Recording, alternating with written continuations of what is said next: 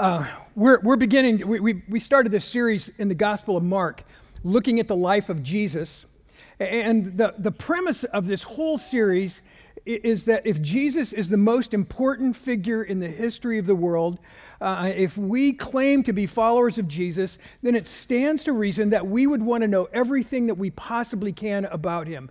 That we would want to know as much about Jesus uh, as we possibly can. We would want to know everything that we can possibly know w- about what it means to follow Jesus. And so that's what we've been looking at, and we're going to continue this right up uh, until Easter and uh, looking at, at the life of Jesus, considering what he means to us, uh, trying as best we can to be a brighter, clear reflection of Christ in the world. And this morning we're in chapter 4 uh, of the Gospel of Mark, and it's a very familiar passage uh, for a lot of you. So I want to challenge you this morning because most of these stories in Mark are really familiar to you. But I, I want to challenge you this morning and encourage you to consider this for the first time, to, to look at these verses, maybe uh, in, a, in a new way, in a fresh way, maybe even just uh, suspending past information for a little while and taking a fresh look at what this.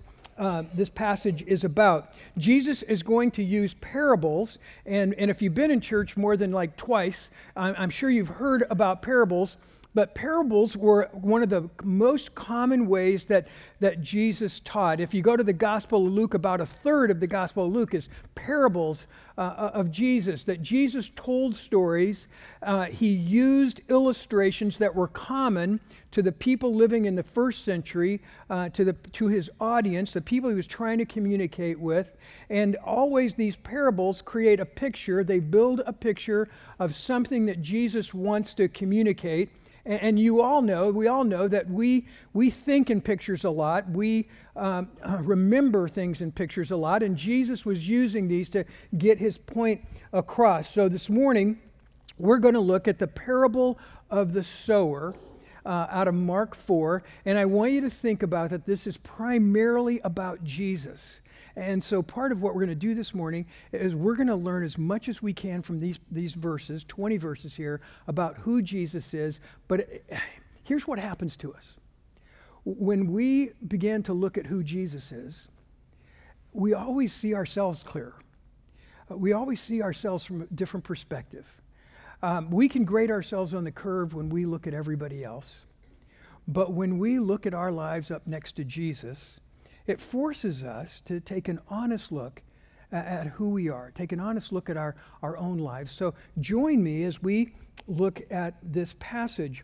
Now, I want to give you a heads up in the very beginning because Jesus is going to teach. Now, the scene is this that he is in the area around Galilee, uh, still in that region, northern part of, of the kingdom of Israel, and he is draw, starting to draw huge crowds. And so, as these crowds get bigger and bigger, and people want to be next to him, uh, people have seen him do a miracle, they've heard him speak, maybe they've heard about the miracles. Uh, for whatever reason, uh, they can't wait to get close to Jesus. And so, these crowds of people are, are getting so big and so unruly that, that uh, it's crowding Jesus. And so, what he does on this day is he steps into a boat, he has the boat pushed out a little bit into the water, and now his voice is going to echo off the water. He's he's going to communicate to a huge crowd of people. And here's what he's going to say to them. Let's begin just verse 1. It says, He began to teach beside the sea, and a huge crowd gathered about him, so that he got into a boat, and he sat in it on the sea, and the whole crowd was beside the sea on the land. So there's the picture. And he was teaching them many things in parables, and in his teaching he said to them, Listen. Now, let's just stop for a quick second, all right? Jesus said, and there's an exclamation there. He said in very strong language, listen. I know this is a challenge, right? Uh, because some of you are already thinking about brunch. Uh, some of you are thinking about, you know, politics. Some of you thinking about kind, you know, uh, your stomach's growling. You didn't get your coffee, your donut hole, whatever. You're, you know, our minds, um, uh, you know, pay attention because you're starting to wander already. Our minds do that often, right? And so Jesus wants to make sure that everybody gets it. And so he says emphatically, listen. And then he starts to tell the story. He says, Listen, behold, a sower went out to sow. And as he sowed, some seed fell along the path, and the birds came and devoured it. And other seed fell on the rocky ground where it didn't have much soil, and immediately it sprang up. But since there was no depth of the soil, uh, when the sun rose, it was scorched and since it had no root, it withered away. We have two kinds of soil. First, we have the really hard packed soil uh, that the seed wouldn't go in. Now we have the shallow soil that, as soon as it got hot, uh, it had no roots. It was too shallow and it withered away. And he continues on.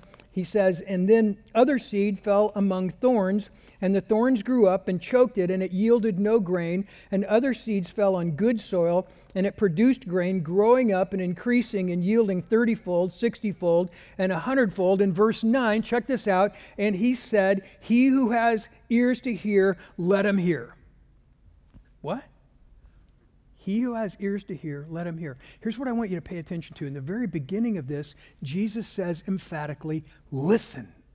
And at the end of this parable, he says it again listen, pay attention.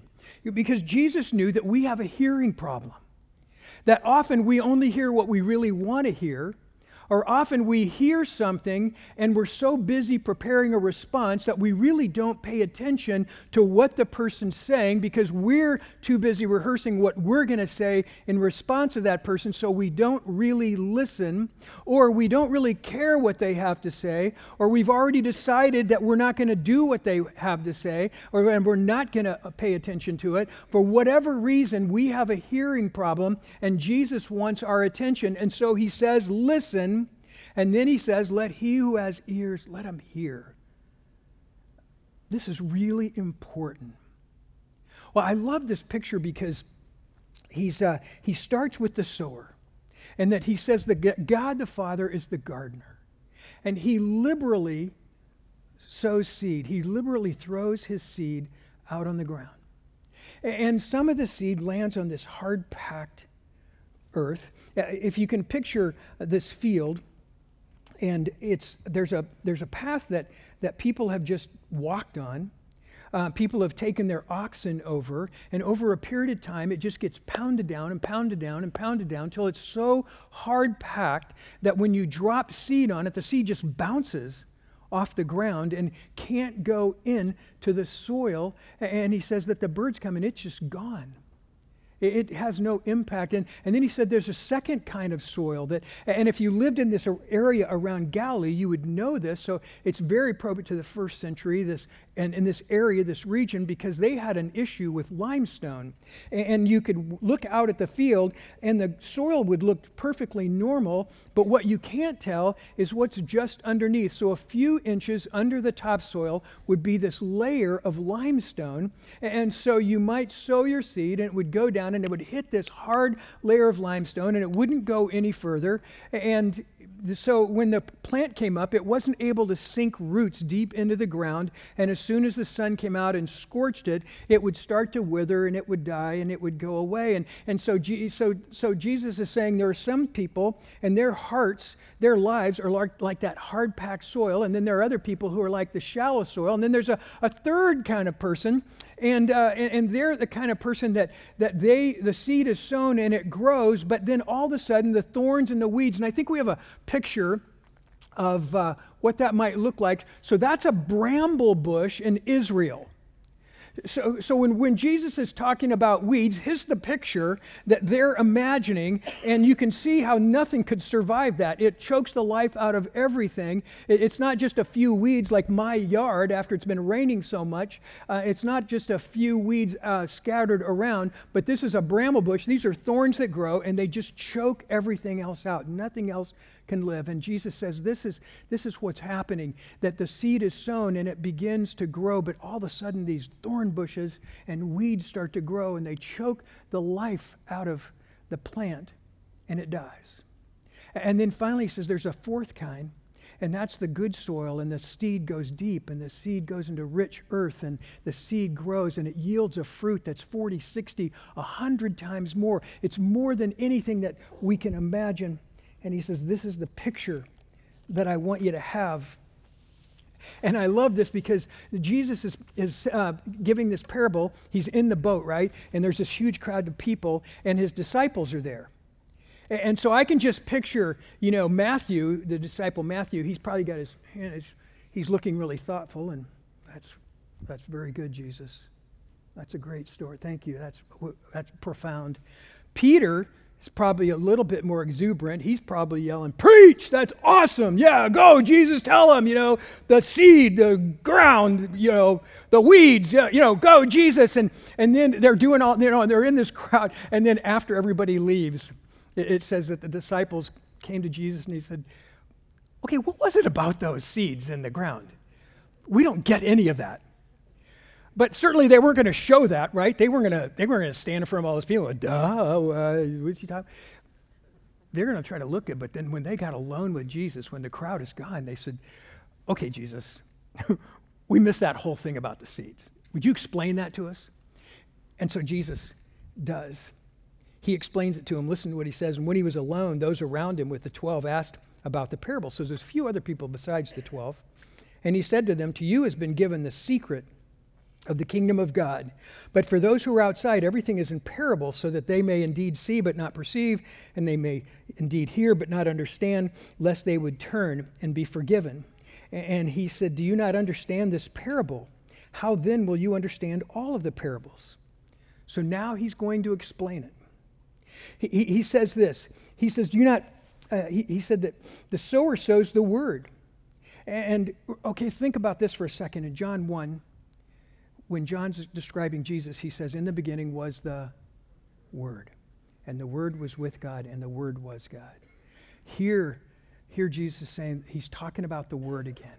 And, and, so the picture I want you to have is that the Father, the gardener, the great gardener, is sowing the seeds of Jesus. He's sowing the seeds of his kingdom, that he sends his Son to show us how to live, to die for us, to be raised again. So Jesus says here that the sower sows the word, and these are the ones along the path, the first kind where the word is sown and they hear it, but Satan immediately comes and takes away the word that was sown in them. And these are, uh, these are the ones that on the rocky ground, the ones who, when they hear the word, they receive it with joy, and they have no root in themselves, but endure for a while. And then, when tribulation or persecution arises on account of the word, immediately they fall away. So, let me just stop for a quick second and talk about these two. So, Jesus is saying that the first kind is the hard packed earth and, and uh, that when the seed is sown, that, that Satan, the enemy, now Troy did a great job in a really tough passage last week talking about this, but here's what I want you to notice that, that Jesus doesn't pause and say, well, let me explain to you this whole Satan concept.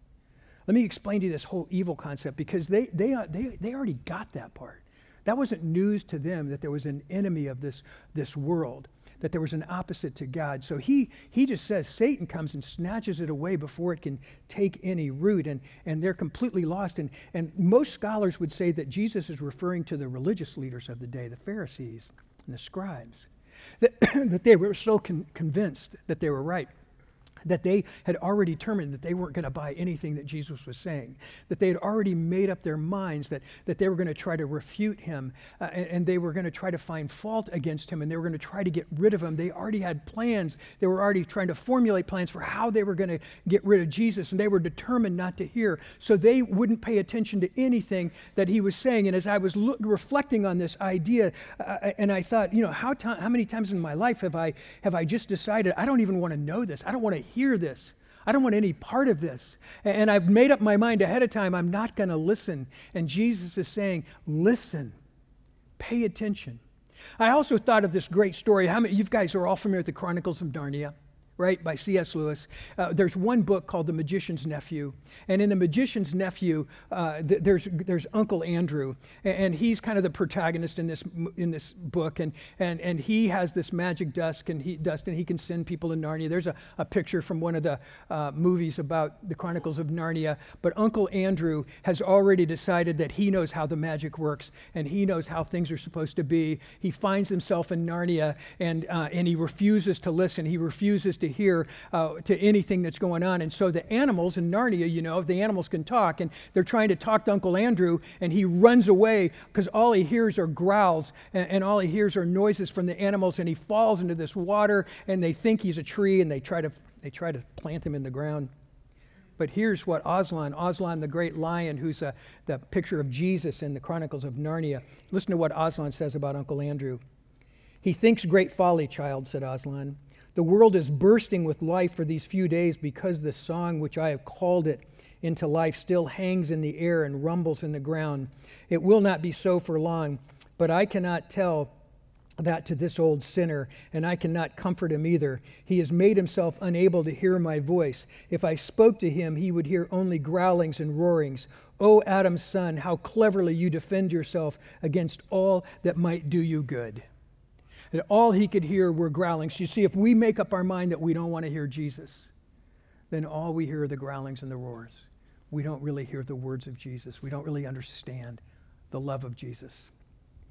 That's the shallow or that's the, the hard packed. And then the shallow uh, soil is, is more of a picture. It starts with a picture of the crowds. You know, they were, they were curious, they were excited, they wanted to see what Jesus uh, was going to do, but, but they were there for reasons of kind of what's spectacular, what's, what's impressive, what's Jesus going to do to, uh, to, you know, to kind of excite the crowd today? What kind of magic is he going to do today? And, and so they were, they were there and they were waiting to see what Jesus was going to do, but when times got hard, they, they fled from Jesus. And, and then, of course, I think about the 12 disciples disciples. Do you remember that moment that Jesus is walking with his disciples? It's later on in Mark, and, and he says, Who do people say that I am? And, and they say, Some say you're a prophet. And Jesus said, Well, who do you say that I am? And Peter said, You're the Christ.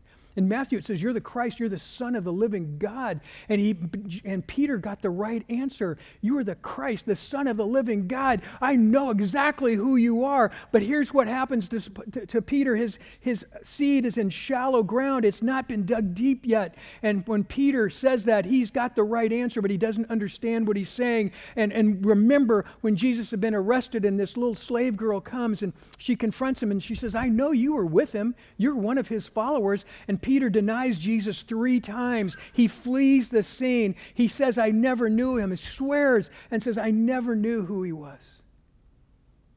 He didn't hold up, he was in shallow soil. And then Jesus starts to explain the, the, the third one the thorns and the weeds that choke the growth of the seed. It, it, maybe this is the scariest one.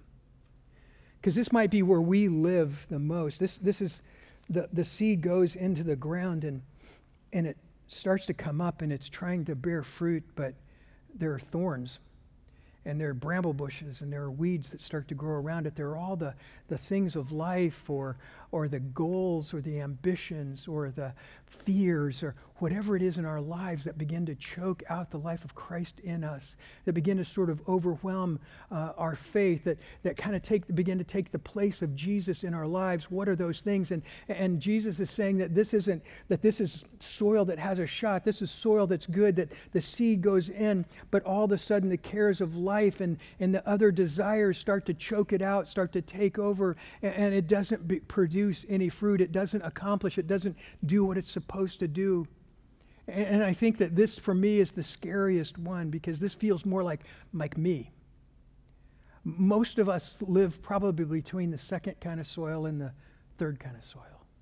That either we find that, that in, the, in a crisis or in a tough time that we're really shallow in our faith, we're quick to run, we're quick to deny.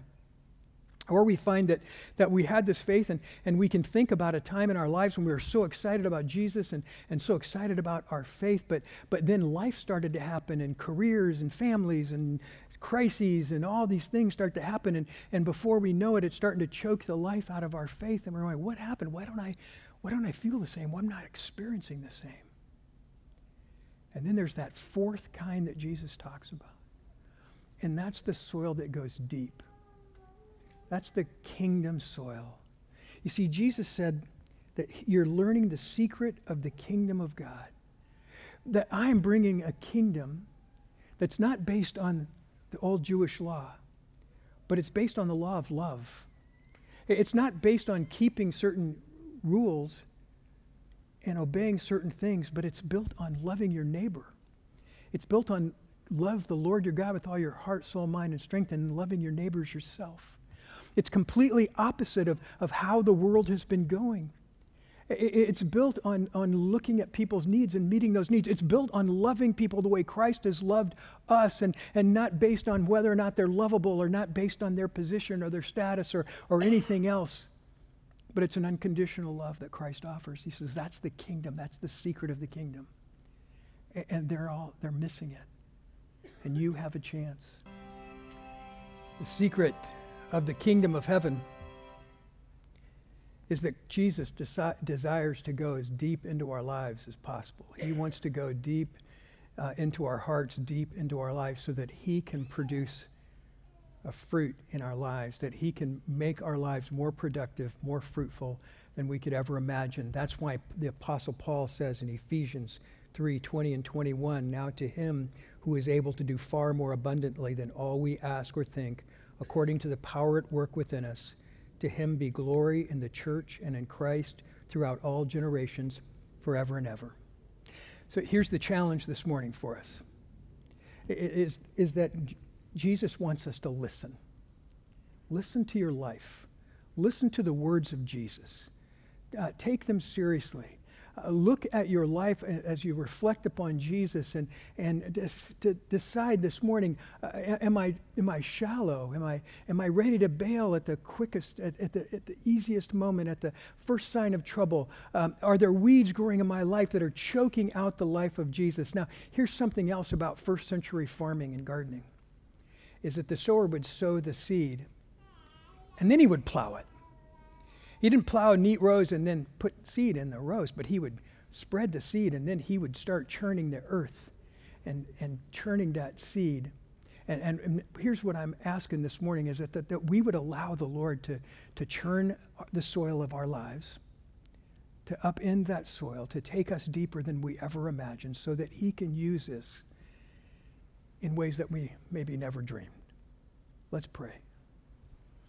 Heavenly Father, thank you for your word and thank you for this parable that you've given us that, that challenges us, Lord, but reminds us of, of your heart, reminds us of your love for us, of what you desire for us. And so, Lord, I pray this morning that, that, your seed, the seed of your word, would go deep into our hearts, Lord, and that you would plow through the issues in our lives so that we might bear fruit for your kingdom and for your sake. Well, Lord, we give you praise, we give you thanks in Jesus' name. Amen.